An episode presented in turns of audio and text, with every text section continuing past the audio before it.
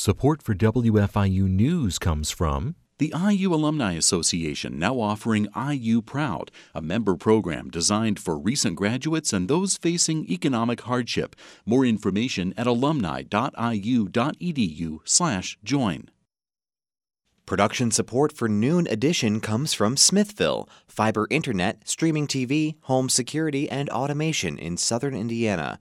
More information at smithville.com and from Integrity First Insurance, provider of Erie Insurance, for all your auto, home, life, and business insurance needs. More information at 812 269 8897 or integrityfirstinsuranceservices.com. And from Bloomington Health Foundation, providing financial support to the community for 55 years, promoting healthier lives and the advancement of future healthcare in our region working together for a healthier tomorrow. More at bloomhf.org. And from Estate and Downsizing Specialists, LLC, offering complete turnkey services for estate and downsizing clients, from initial consultation through home cleanout to final real estate and personal property sales. More at edsindiana.com.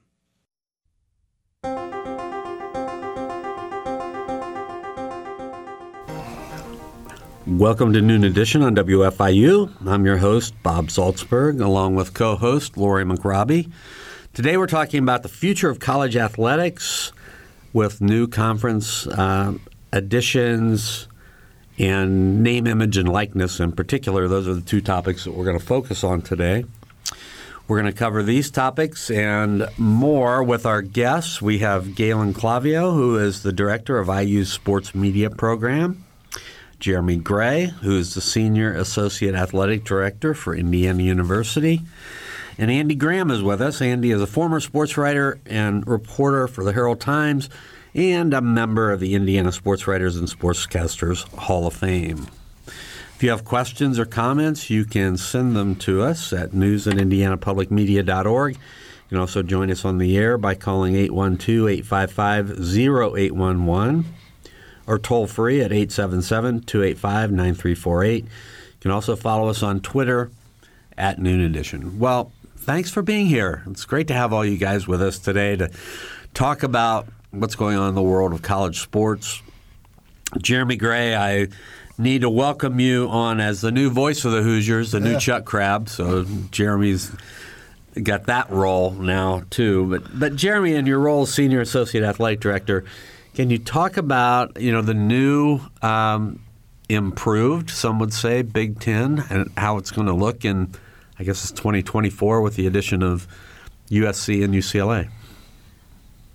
Well, one, we are extraordinarily excited to have uh, two universities of the stature of USC and UCLA, as well as two of, and arguably the two greatest athletic departments in the history of intercollegiate athletics, joining uh, our conference, uh, and for for a variety of reasons. Um, you, know the, uh, the, the most talked about obviously is the financial stability that will afford uh, the members of the Big Ten conference. It will add to television revenue to you know maintain the viability of uh, the Big Ten conference going forward as many Power Five conferences are in a state of flux and uncertainty uh, the the future is pretty secure for Indiana University athletics as well as uh, the, the Big Ten Conference. Two, uh, I think it's great competition. Uh, I, am a sport administrator for seven sports here, um, and I've talked to each of our coaches, and you know the baseball team's excited that there is a warm weather component to the league, that they'll have a better seat at the table uh, with NCAA tournament selections, as well as a pipeline to recruiting that will be very favorable. Our swim program, their ancient historic rival is USC, so they think that this is a great thing for for the Big Ten Conference to have Indiana USC swim dive competitions. Uh, you know, are you talking to our tennis coaches and you inform them that the alma mater of Arthur Ashe, Jimmy Connors, and Stan Smith have joined the Big Ten Conference? It can seem a little bit daunting but they too have recruited very well out of Southern California, and they think that this will be a boon. And I'm really excited to, you know, see uh, fall Saturdays of Indiana playing, you know, USC and UCLA on the road in, in warm weather. And I'm also really excited to to see Indiana basketball compete against UCLA and Pauley Pavilion and Simon Skjodt Assembly Hall. And third, um, and people, you know, sometimes uh, roll their eyes when folks in the Big Ten talk about this, but the academic component is not insignificant in the conference. And two of the greatest research institutions in the world and two extraordinarily selective institutions have joined the Big Ten Conference, uh, further buttressing its unassailable academic reputation. So, uh, with all of those elements, we are very excited for, for what it means uh, for IU in the Big Ten Conference. All right, I want to turn to Galen next. And Galen, from your perspective, I mean, you're you know, you you uh, run the IU Sports Media program, but you're certainly a big sports fan. You've been following what's going on. How's this change college athletics in general? Well, I think it's more incremental now than it would have been 15, 20 years ago. And I think that's important to keep in mind is that this whole process has really been going since the early 2000s. You know, you go back to when the ACC raided the Big East and they bring Miami and Virginia Tech and Boston College in, and that set off this chain of events that's been going on to this day. Uh, you know, to some degree, it's it's hard for fans to get their heads wrapped around this move, uh, and frankly, media members too, because USC and UCLA have always been a brand that seems about as far away from the Big Ten as you could possibly get. You know, California, Los Angeles schools, but from a business perspective, from a competition perspective, I think a lot of the stuff that Jeremy rattled off there demonstrates that they if they belong anywhere other than the Pac 12, it would be a conference like the Big Ten as opposed to something like the SEC or the Big 12. And so it's different in that it's going to take a lot of people time to get their heads wrapped around those two programs in particular playing against Michigan's or Indiana's or Ohio State's on a regular basis. But culturally, they do fit as uh, as that as hard as that might be for people to get their heads wrapped around. They do. Uh, you know, from my perspective, I think it's really it's not necessarily good or bad, but it is the order and the direction that college sports has been headed for a while. And I think from the Indiana perspective, you would much rather be in a conference that's adding USC and UCLA at this point than a conference that's hoping that they'll be able to pick up like Oregon State or Washington State to to perpetuate themselves and, and get a decent TV deal. So uh, if you're a traditionalist, as I know Andy is, it, it can be jarring and, and can feel wrong. But I do think that it is a place that a school like Indiana in a conference like the Big Ten probably needs to get to as we head into this next phase of things. Yeah, so Andy, you are a traditionalist. We know that. We, I mean, I've worked with Andy for many years at the Herald Times, and um, we still sort of rue the day that there's not a single class basketball tournament yes, in Indiana. um, so, from your, your perspective as a longtime fan of, of sports and a, a you know a sports writer who covered sports, I mean, how do you yeah, feel about this? Well, you know, I, I dreamed my entire adult life of watching Indiana play football in Pasadena. Now it's just a different way it's going to happen. But uh, no, I, I, I am a traditionalist in the sense that, uh, yeah, if I could wave a magic wand and uh, resurrect the 10 member Big Ten and resurrect the Southwest Conference and all of that, I would I would do I would happily do so. But that's not the lay of the land. It's not the modern landscape of college athletics. And given the context of that, this is really a net positive. The Big Ten is now a nationwide conference uh, from sea to shining sea. It's got uh, consider the uh, metroplexes it, it has in terms of its media markets now. It's got New York, Chicago, and Los Angeles. Uh, it's no, I mean it's it's a net positive from an Indiana point of view. I mean, right now the Big Ten is uh, finishing up negotiating TV contract. It was rumored to be a 1.1 billion dollar a year contract. Now you add the Los Angeles market to that, uh, it's probably going to bump it up. So Indiana was uh, nominally going to receive $100 million a year in television money, which is basically double what it currently gets. Well, I've heard I've heard figures as high as 140 million a year now, and that really helps Indiana from a competitive point of view because it reduces the percentage of the athletic budget pie that comes from gate receipts. You know, you had Ohio State, Penn State, Michigan, 110,000 seat football stadiums had that inherent advantage, and that is going to be mitigated somewhat now because television money will be a bigger piece of the pie, and that will be distributed uh, equitably. Okay, Laurie. Yeah, yeah. Um, it's, it's I think all the points that have been made here as a graduate of two Big Ten schools, and um, Michigan being the other one, and of course the the historic relationship with uh, the Rose Bowl and all that uh, certainly resonates with me too. I want to ask a question though about the the impact on the student athletes themselves, um, which is that depending on how the this new configured conference is kind of divided up, it is going to mean more travel time to play uh, conference uh, to play other members of the conference, and I just wonder how that's being accommodated with respect to student schedules. I think I might. Yeah, Jeremy, the- go ahead. the- Maybe a one- Jeremy question. Yeah, I think that I might be the one to, to, to be able to address that. So um, I think it's it's a valid concern. Um, if if we're looking at it from Indiana's perspective, uh, it might be an exaggerated concern, and I'll, and I'll, and I'll tell you why. Um, we have a very passionate basketball fan base and a growing passion for women's basketball here uh, at Indiana. But outside of basketball, conference games are almost exclusively played on the weekends.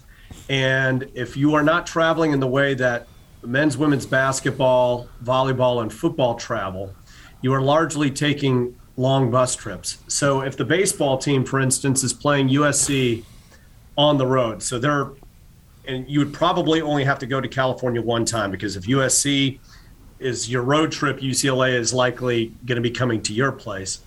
Um, you know, that's a four hour flight plus the hour drive from here to Indianapolis and the hour drive from wherever uh, you're playing in Los Angeles from LAX. It's always going to be an hour no matter what.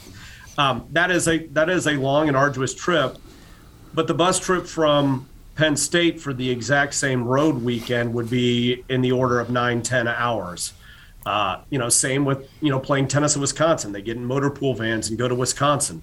Um, you know, that's a seven-hour trip. It's largely the same as going to play tennis against UCLA or USC. So, other than the two basketballs, the conference games are almost exclusively played on the weekends. So I don't think it's quite the hit to travel time for the existing Big Ten schools that people necessarily think. I do think it will be a challenge, though, for our basketball teams playing there on a Tuesday night. That that flight will get back late, and that that will be a challenge for the student athletes.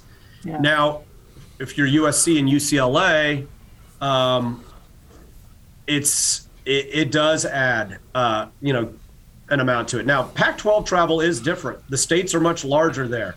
It is you've got to get on a plane to fly to Pullman, Washington, if you're UCLA for all of your sports. Uh, so they're going to be flying everywhere anyway. However, uh, I can't be naive to think changing three time zones and flying to Rutgers is the same as flying to Colorado. Uh, so I do think it's going to be a real challenge for UCLA and USC.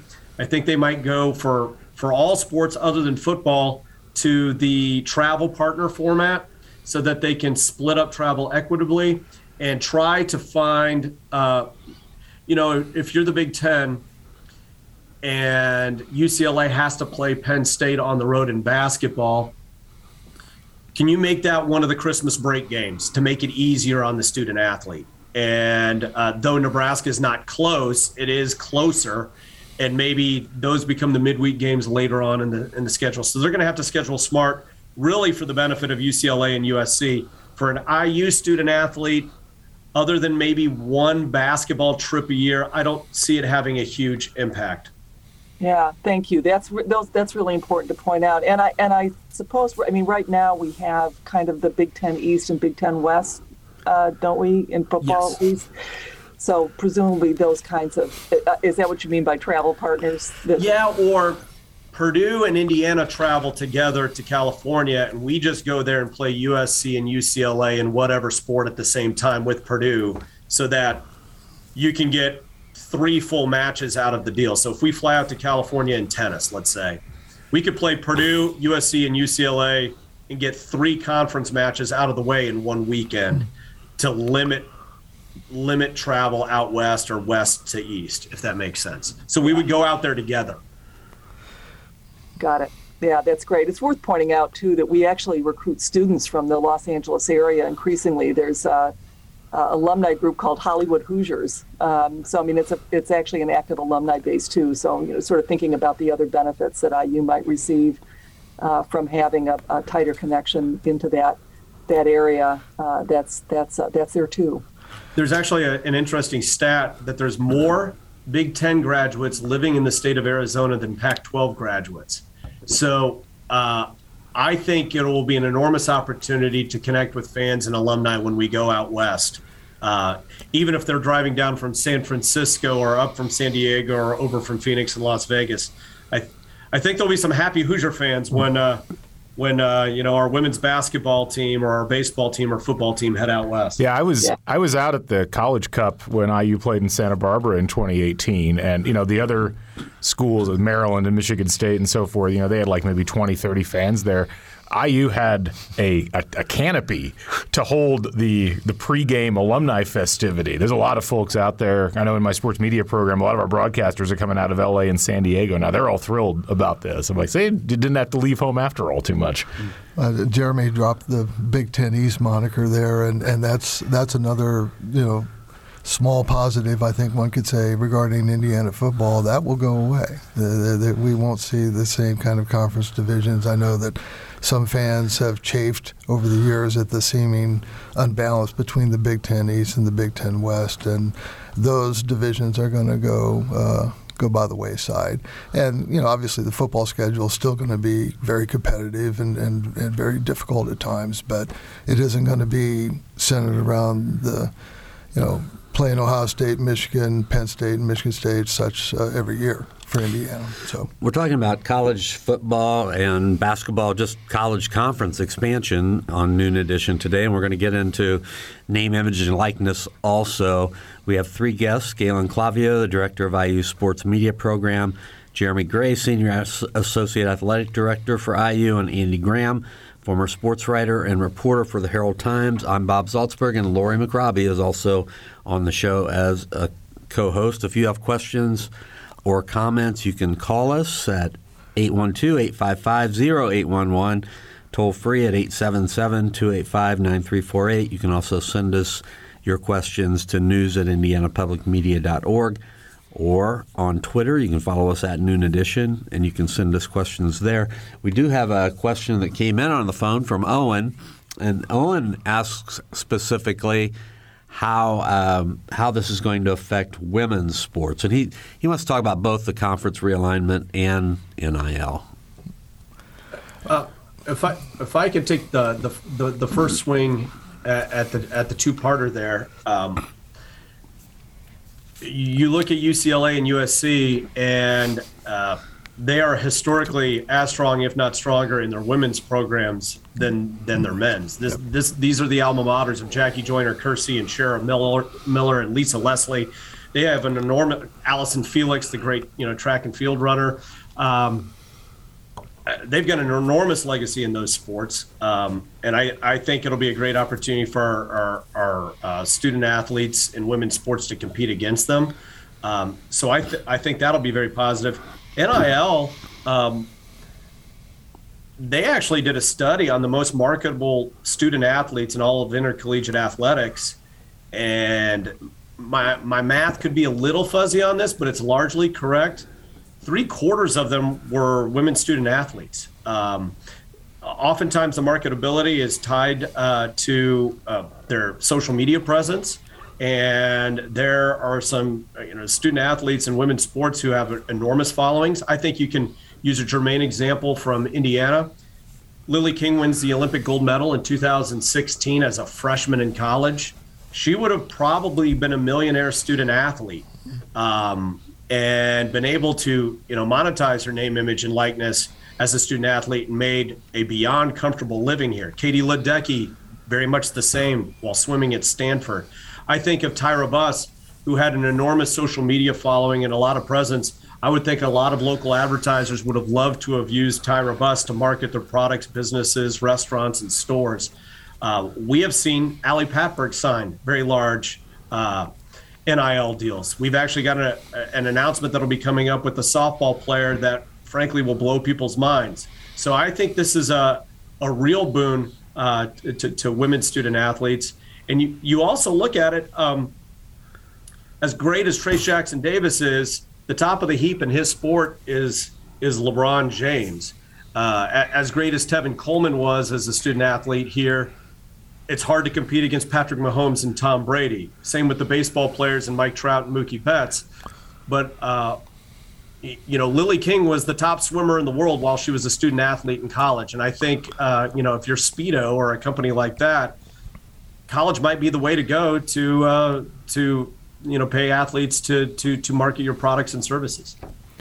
I think something that Andy said earlier is a, another important point with these particular moves is that the Big Ten has really established itself as the national college sports brand with this move. And you know whether or not they add Notre Dame, if they add Notre Dame, it's like full on. But mm-hmm. even if they don't add Notre Dame, you've got three of the four time zones covered, and you've got three of the top, the three top media markets covered. And I think from an NIL perspective, there's a lot of possibilities if you're going to leverage social media as an athlete, if you're going to put yourself in a position where you're marketable beyond just your sport. Now you've got a much broader audience who's going to have a chance to hear your name and have a chance to tie what you're doing to something that might be interested to them. And so, look, I think NIL, it's been a little over a year since the the brakes came off that and we started going down the path. And I think anybody who's been watching the space will tell you it hasn't quite evolved the way that people thought it would originally. But the way that it's evolving, I think there is a burgeoning marketplace specifically for women's athletes because of what Jeremy just said, in that this is – essentially these are essentially the professional leagues or close to them. Uh, you know, you've you've got a much smaller percentage of professional athletes playing well-known professional sports at, uh, on the women's side, which means if you're a college uh, women's athlete, you've got a real opportunity to be seen as the best at what you do, and that comes across on the NIL side as well. And Andy, you've seen such a change in women's athletics and the way it's been covered since you started in the business. Right? Yeah. Oh, it's mean, it's it's been really uh, really heartwarming and, and quite edifying to see. Uh, I remember I was back in high school and uh, we had a we had a good basketball team. No thanks to me, but we were watching a girl named Connie Norris uh, do a crossover dribble and split two defenders and do a finger roll for a bu- for a bucket just playing intramural ball. And Jim Farmer and I looked at each other. I don't know. Could you do that? I don't know. And and we, we, we regretted. We talked about how how much how it was a, shame that people couldn't see Connie play. Mm-hmm. You know, and and not too long after that, you know, girls varsity sports started in high school. This this really ages me, I realize. but but uh, um, no, I mean that's been exceptionally gratifying. Uh, I, I, I I confess to be a, a, a feminist uh, from way back, and for me, there's been few. Uh, I was probably the most gratifying development in athletics in my professional life was watching the expansion of, of women's athletics and and and a, a, more level playing field. It's not level, but it's it's it's improved. And uh, obviously, you know, when you're talking Title IX, I had the privilege to talk to Birch Bayh about that uh, and talk about his sponsorship of that legislation and whatnot. And uh, he was proud of it, and he should have been. And I think that um, you know it's an ongoing, it's still an ongoing project.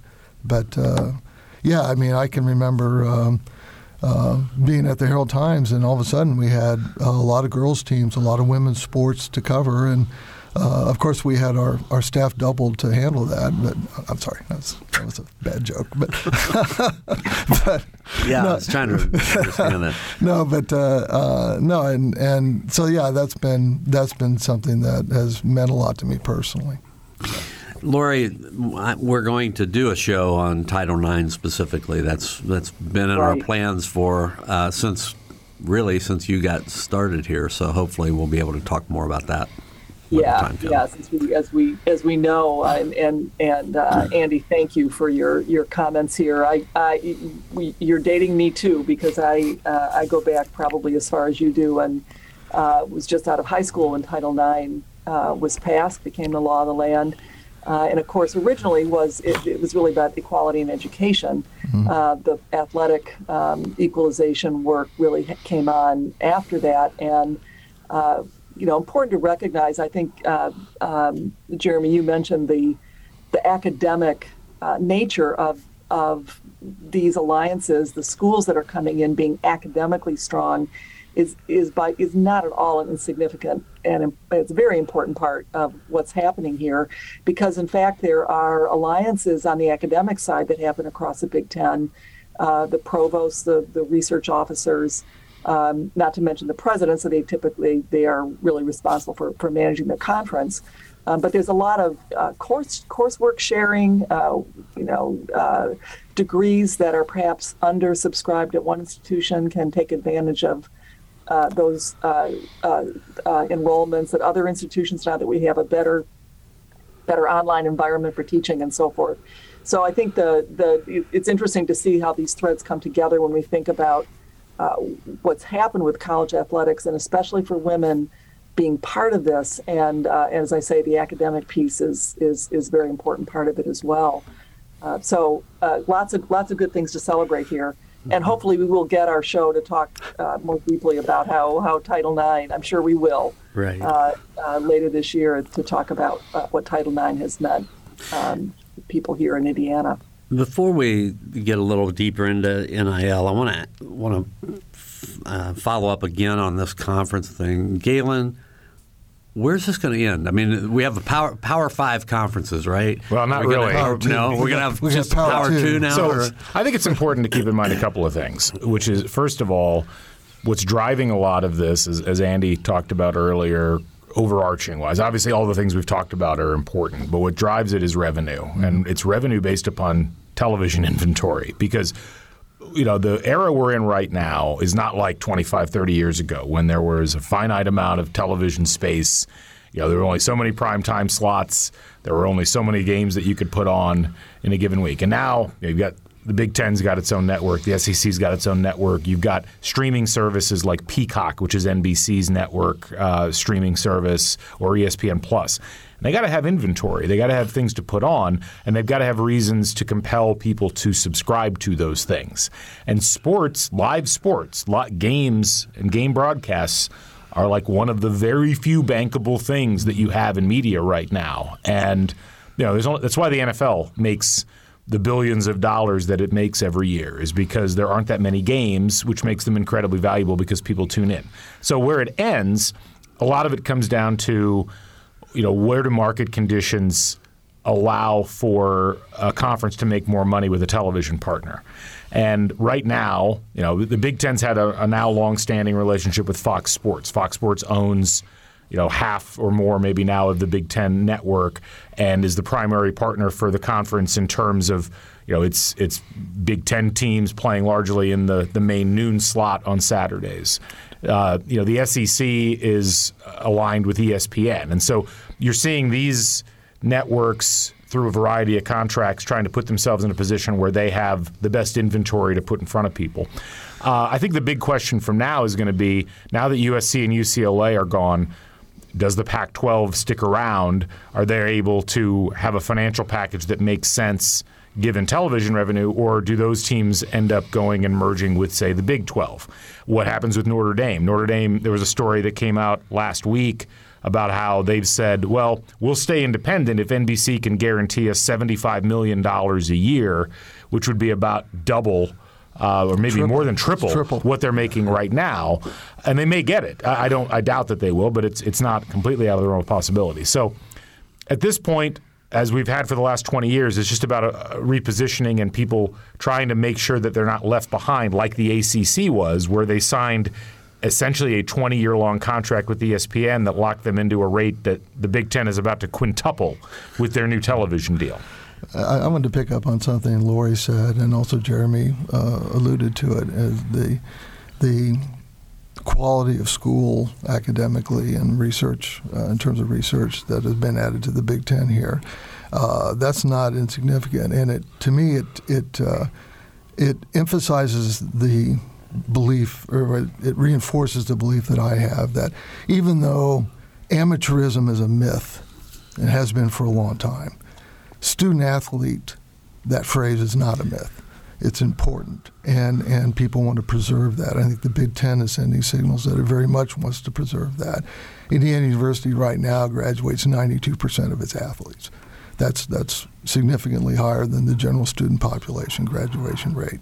It's a big deal. There's over 10,000 student athletes every year in the Big Ten, and so uh, that component is one of the things that makes college athletics really valuable to society, frankly. And I think that that I, I, like the Big Ten adding USC and UCLA. I, I, like what that signals in that regard too. And let's just be frank here. I mean, uh, when you look at the uh, academic standing, you know, you talk about the SEC versus the Big Ten in football. All right, we look at the academic gulf between those conferences, and you know, I'm not going to. I'm not going to. I'm just going to say that in a general sense. Obviously, there are outstanding schools in the Southeastern Conference, you know. But I, I, think that what you're seeing now, I mean, the Big Ten is is yeah, they're trying to entice Notre Dame, another outstanding school. I'm sure they're looking at Stanford, and they're thinking about bringing in the Bay Area. You know, they, they might want to have an additional presence on the West Coast. They're looking at North Carolina. Now, the ACC schools, it's a bit different. They've got uh, television packs, GUCA running until 2034. There's a $50 million buyout, I think, for ACC schools to leave the conference. It's a significant hurdle. But uh, you know, the SEC is going to be looking there. The SEC is going to be looking at Clemson. They're going to be looking at Florida State. They're going to be looking at Miami. They're going to be looking at football schools from the ACC to bring in to possibly get to 20 teams. So when you're extrapolating in terms of the schools the Big Ten is considering, once again, the academic standards are extremely high, and I think that's uh, that's something worth noting. Is the NCAA still relevant? Well, kind of. But I think, look, we're seeing some news this week where the NCAA is further opening up player movement mm-hmm. and looks poised to allow players to transfer multiple times uh, in a career and, and just have that be the normal order of business. I think the NCAA has been caught not evolving with the times, and that's been the case for a while. For a long time, it didn't matter too much because there were more benefits to being affiliated with the NCAA and letting them set the rules.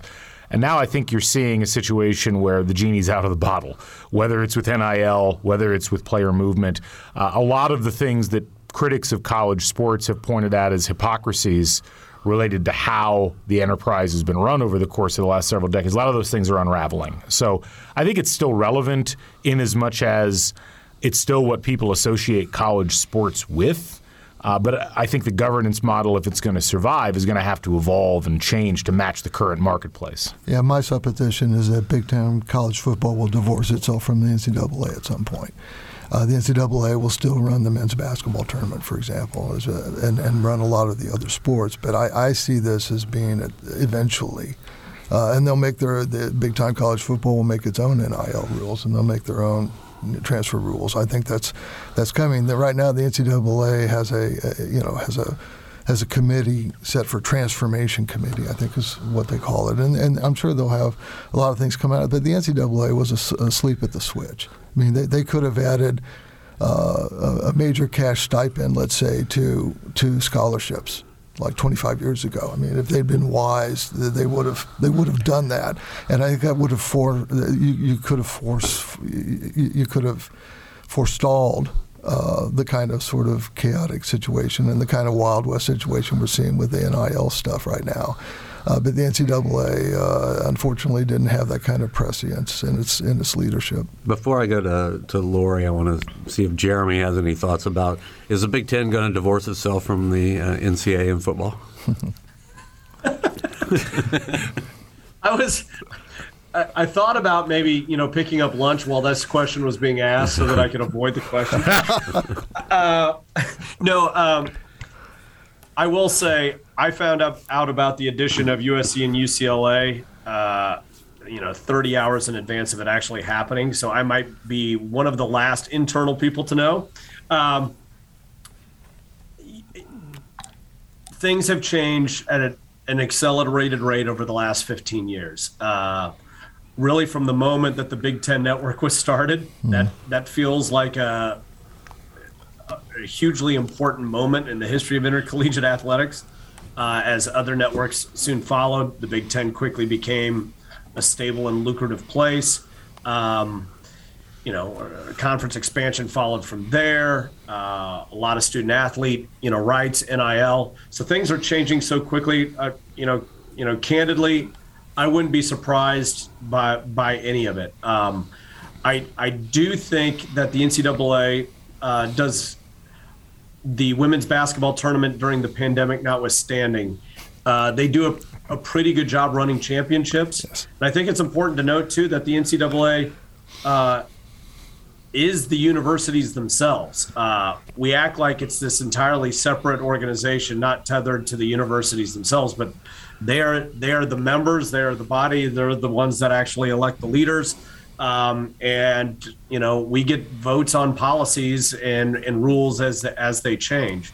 Um, so I do think that there will be a place for for the NCAA going forward. Uh, you know, largely for for for the reasons uh, that I mentioned. But you know, uh, if it ends up being two major conferences in Notre Dame, you know. Um, I could see it potentially in, in future years being run as kind of a separate entity, but you know, I haven't been, you know, I've stopped being surprised by by things a long time ago. Yeah, I'm not saying it's going to happen right away, I, but I, I, do see that as as uh, you know, and once again, it's just it's just an opinion looking at the overall lay of the land. But I, I um, money talks, and I think that this is going to be a you know an eventuality, in my opinion. Laurie. Yeah sometimes yeah sometimes can happen quickly. I want to ask a, a, question you know we, we have what something uh, something under a thousand varsity athletes at iu it probably compares um, to to other big ten institutions but i'm wondering about intramural sports. Um, obviously they don't follow the same i don't think the same kinds of schedules and so forth um, but but even the the non-varsity sports uh, do tend to play other non-varsity teams at other institutions in the conference. You mean like club, so, club sports, right? Club sports, thank yeah, you, club yeah. sports. Has, what, what are the implications there, if any? I don't, I don't, I don't think it changes the reality for, for, for those sports. I do think the era of schools adding sports is probably over. Um, that uh, if anything, we have seen in recent years, a lot, a lot of this was influenced by the pandemic. That you know, schools like Iowa, Michigan State, uh, and Minnesota have actually reduced sports. Um, that is actually a, a, competitive imbalance thing between the Big Ten and the SEC. Uh, Ohio State, I believe, has 36 sports, and Texas has 17. So even though their budgets are the same, they are stretched a, a, a little bit thinner. My guess is going forward, especially at schools that are not in what would be categorized as the Power Two, you could actually see a further flowering of the club sport experiences at at, at programs that used to carry them as varsity sports programs. That would be that would be something that I, w- I would predict going forward. Yeah, interesting. And another question about again, this is could there could be no impact or we won't see any impact for a while on recruiting um, that is especially looking at basketball and and uh, well basketball in particular of course is often they're tracking kids when they're still elementary school if they're showing promise um, is there are, are coaches now thinking about where they recruit and how they recruit yeah. differently i mean people people are always shocked at how much of America's food is grown in California, uh, like all different kinds, and it's kind of that way with athletes too. I mean, the the uh, I was actually just out in uh, Hermosa Beach for vacation this summer, and you know, you you can't walk 30 feet without tripping over a volleyball game happening on the beach. Um, there's so many athletes in so many sports, both you know football and basketball, but also sports like soccer, volleyball, water polo. I mean, you know, Indiana's Baseball. in a conference where yep. what nine tenths of the the conference is in California already. So I think for the, for the Big Ten schools, for Indiana in particular, this is uh, I think it broadens your recruiting base considerably, right where you would want it. It's not like you're adding you know the state of Wyoming, uh, you know you're you're adding probably the highest density of college ready or almost college ready athletes that you're going to find. Yeah, that's another reason why I think the Big Ten might look at bringing in Stanford and Cal as well, just sort of lock down the whole state and. Yeah. Uh, And um, so, yeah, but yeah, there, there's no question. You're talking baseball, softball, all these sports, you know, swimming, water polo, whatever. It's you've got to. Uh, you know, people talked about the SEC advantage in terms of recruiting base down south. For example, the amount of football players that people can get out of Florida and Georgia and places like that is absolutely true. It's very valid. It's a valid point. Well, this once again levels the playing field a little bit in regard to the Big Ten. On the issue of name, image, and likeness, uh, we did a show. Uh, Galen, you were on. Jeremy was on. You guys were on the committee that, that helped get IU ready for the the whole new name, image, and, and likeness uh, era. Has it worked out the way that you had expected? It seems to me there are some pretty significant flaws in the system. Well, you know, I guess from my perspective, and I'd, I'd love to hear Jeremy's on this. I don't, I don't see them as flaws because I've never been locked into this idea that uh, being a college athlete should preclude you from earning money on, on you know, the the virtues of being a college athlete. And so, I think when NIL first opened up I certainly was looking at it and saying, well, most of this is going to be smaller scale sponsorships that you're signing outside of your duties as an athlete. And you're certainly seeing some of that. And I think we're going to continue to see that market grow. I don't think what most people foresaw was these collectives forming, which are essentially paying athletes for being athletes at the schools, even if they're not specifically saying that. I don't have a philosophical problem with it. I know other people do. But to me, it's taken an economy that already existed and was largely underground and has forced it above ground and also brought additional people into it. Now, I think the end result of that is going to be essentially what we already had because you know I, I, I think you're naive if you thought that there weren't college athletes in a lot of these high profile sports that weren't already getting money uh, you know through you know means that were not according to the rules. Now it's just a bit more out in the open. This is where I think the big question about the NCAA maintaining relevance is going to be fascinating because people forget the NCAA as we know it became what it is because it enforced rules that the schools had set. And prior to about 1950, that wasn't happening. And the NCAA's entire, you know, reason for existence has been enforcing rules and organizing championships. Well, they're gonna they've been making noise about enforcing the rules about no pay for play and and, and getting all these things you know out of the game and going after like these collectives at places like Miami. I think if they try that, they're going to find it really hard in court at this point to justify it.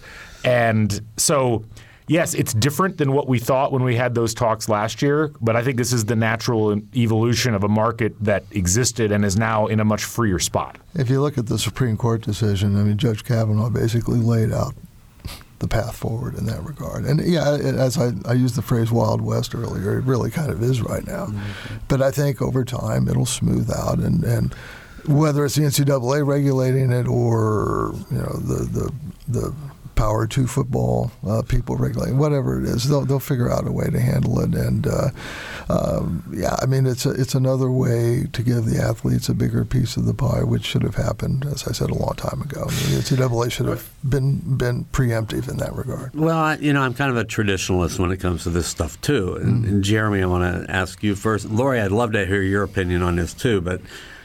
IU has been considered, maybe I'm a naive IU fan, you know, one of the good guys. Doesn't cheat, doesn't pay athletes. Um, under the know, table. Right. Under the table, yeah. And and I mean, they're, they're you know we've had our little instances, Kelvin Sampson being one, but um, but IU has generally been considered a place where uh, we play by the rules, we have high integrity, and now you know these collectives are coming in and you know and and it seems like the rules have change so that a collective and a university can say, or a university community can say, we're going to guarantee, you know, a hundred athletes or a thousand athletes are going to make X amount of money, and we're going to raise that money, and we're going to make sure that you. And, and I would think that would change the whole recruiting dynamic. That people are looking at where they can make the most money to play. Jeremy, what kind of controls can IU put over something like that, or does it want to?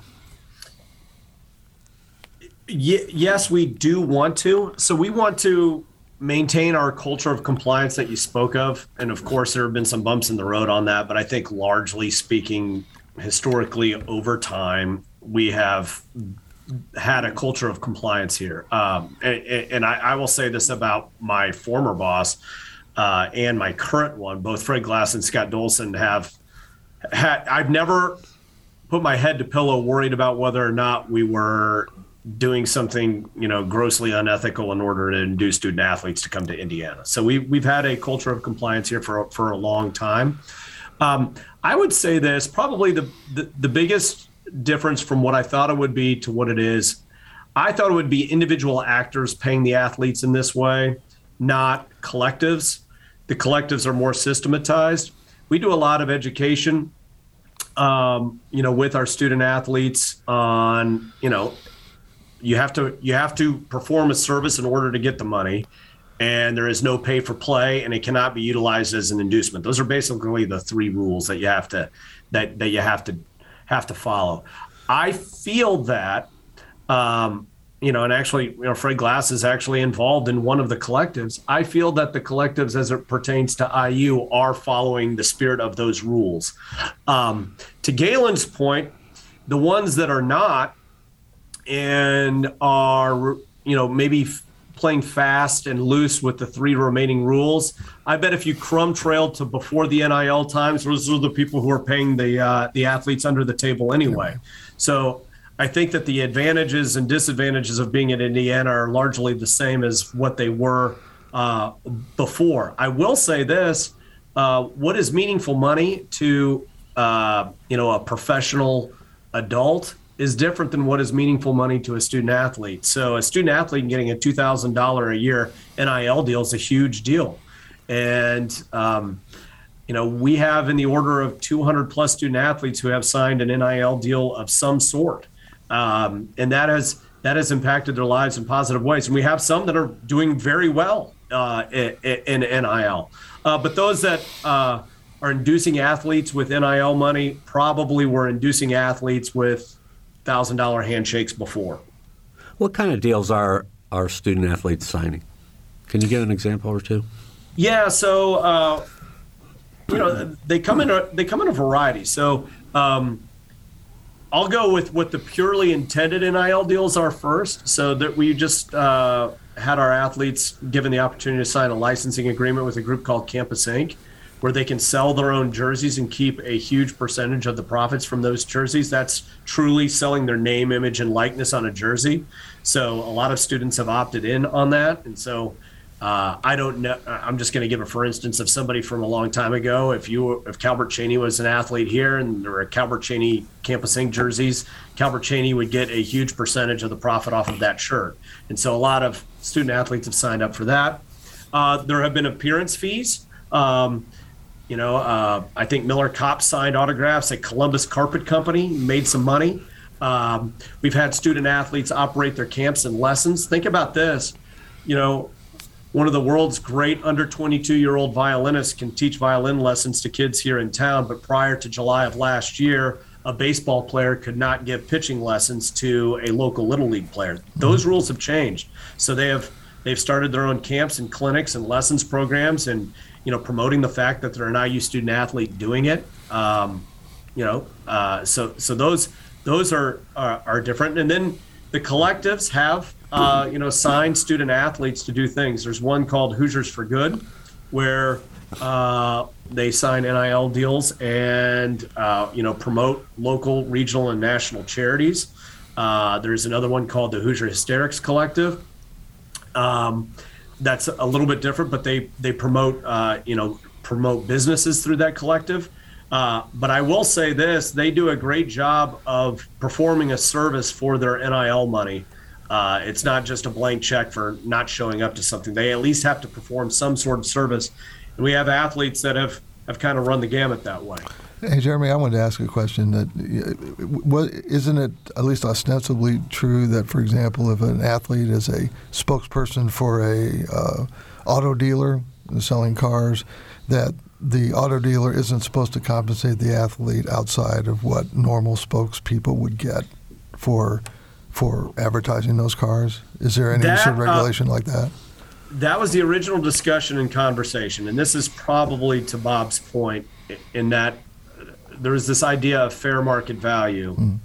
And then uh, I would say that a libertarian attitude toward fair market value has been adopted. And, uh, and, and frankly, it is hard to determine. You know, is fair market value what someone's willing to pay you to show up at a car dealership? Mm-hmm. Or what you are in your sport compared to the top person in your sport. And um, I think that that is the gray area uh, that people are operating in. And I think there's a continuum, and clearly Galen's on one side on how much you you care about that gray area. Galen, you no, he's right. I mean, I, I uh, you know, to me, I think that everybody freaks out first about the idea that athletes are getting paid, period, and second, oh wow, how much? But there is a market value, and I think it'll correct itself over time. Right now, nobody knows what the actual market value is. Um, you know, but but I also think that this just illustrates at the highest levels of college sport that these are they have the same level of popularity and in many cases higher ratings than most professional sports around the world. Like we're used to the big professional sports, NFL, NBA, so forth here. You look at the revenue generated by just the SEC, and it is higher than a lot of total revenue from like a soccer league in Portugal or Russia. So uh, the money is there, and I do think that we're going to figure out what those actual values are as we go along. But I'm not like freaked out about it at this point. And, and people should understand athletes have been well compensated uh, over time. I mean, if you're a if you're an out-of-state athlete, which most of them are now, let's say you're a linebacker from Ohio, come play football at Indiana, take your red shirt, you're here for five years. That's a quarter of a million dollars direct monetary value from the university to you, just in terms of tuition. You add room and board, you had free medical, free tutoring, free counseling, all the other stuff that comes with it. Plus, you know, if you're a student athlete here, you know, you got a better than 90% chance to earn your degree, which means as opposed to uh, somebody with a high school diploma who earns 1.2 million over the course of their professional life. On average, you will earn 2.8 million. So you have exponential growth. So athletes have been well compensated. This is a different version. I think it allows teams to play by the rules, schools that play by the rules, to be a little bit more competitive with those who have paid under the table all, the, all these years. All right, we are out of time. It's been a, a great, fast, fast-moving conversation today, and I want to thank uh, our guests, Galen Clavio, Jeremy Gray, and Andy Graham, for being here with us on the show. And of course, I want to thank my co host, Laurie McRobbie, and also our producers, uh, Nathan Moore, Bente Bouthier, and Kathy Knapp, and engineer Mike Pashkash. I'm Bob Zaltsberg. Thanks for listening.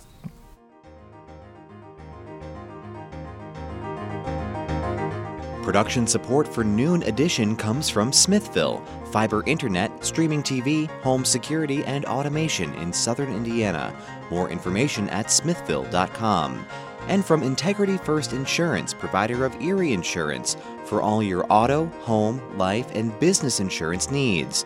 More information at 812 269 8897 or integrityfirstinsuranceservices.com and from Bloomington Health Foundation, providing financial support to the community for 55 years, promoting healthier lives and the advancement of future healthcare in our region, working together for a healthier tomorrow. More at bloomhf.org. And from Estate and Downsizing Specialists, LLC, offering complete turnkey services for estate and downsizing clients, from initial consultation through home cleanout to final real estate and personal property sales. More at edsindiana.com. Support for WFIU comes from our sustainers and from Crazy Horse Tavern on Kirkwood, featuring daily lunch and dinner menu, weekend brunch, and full bar with whiskey and tequila tasting dinners. Open seven days a week and family friendly before 9 p.m. More at crazyhorseindiana.com.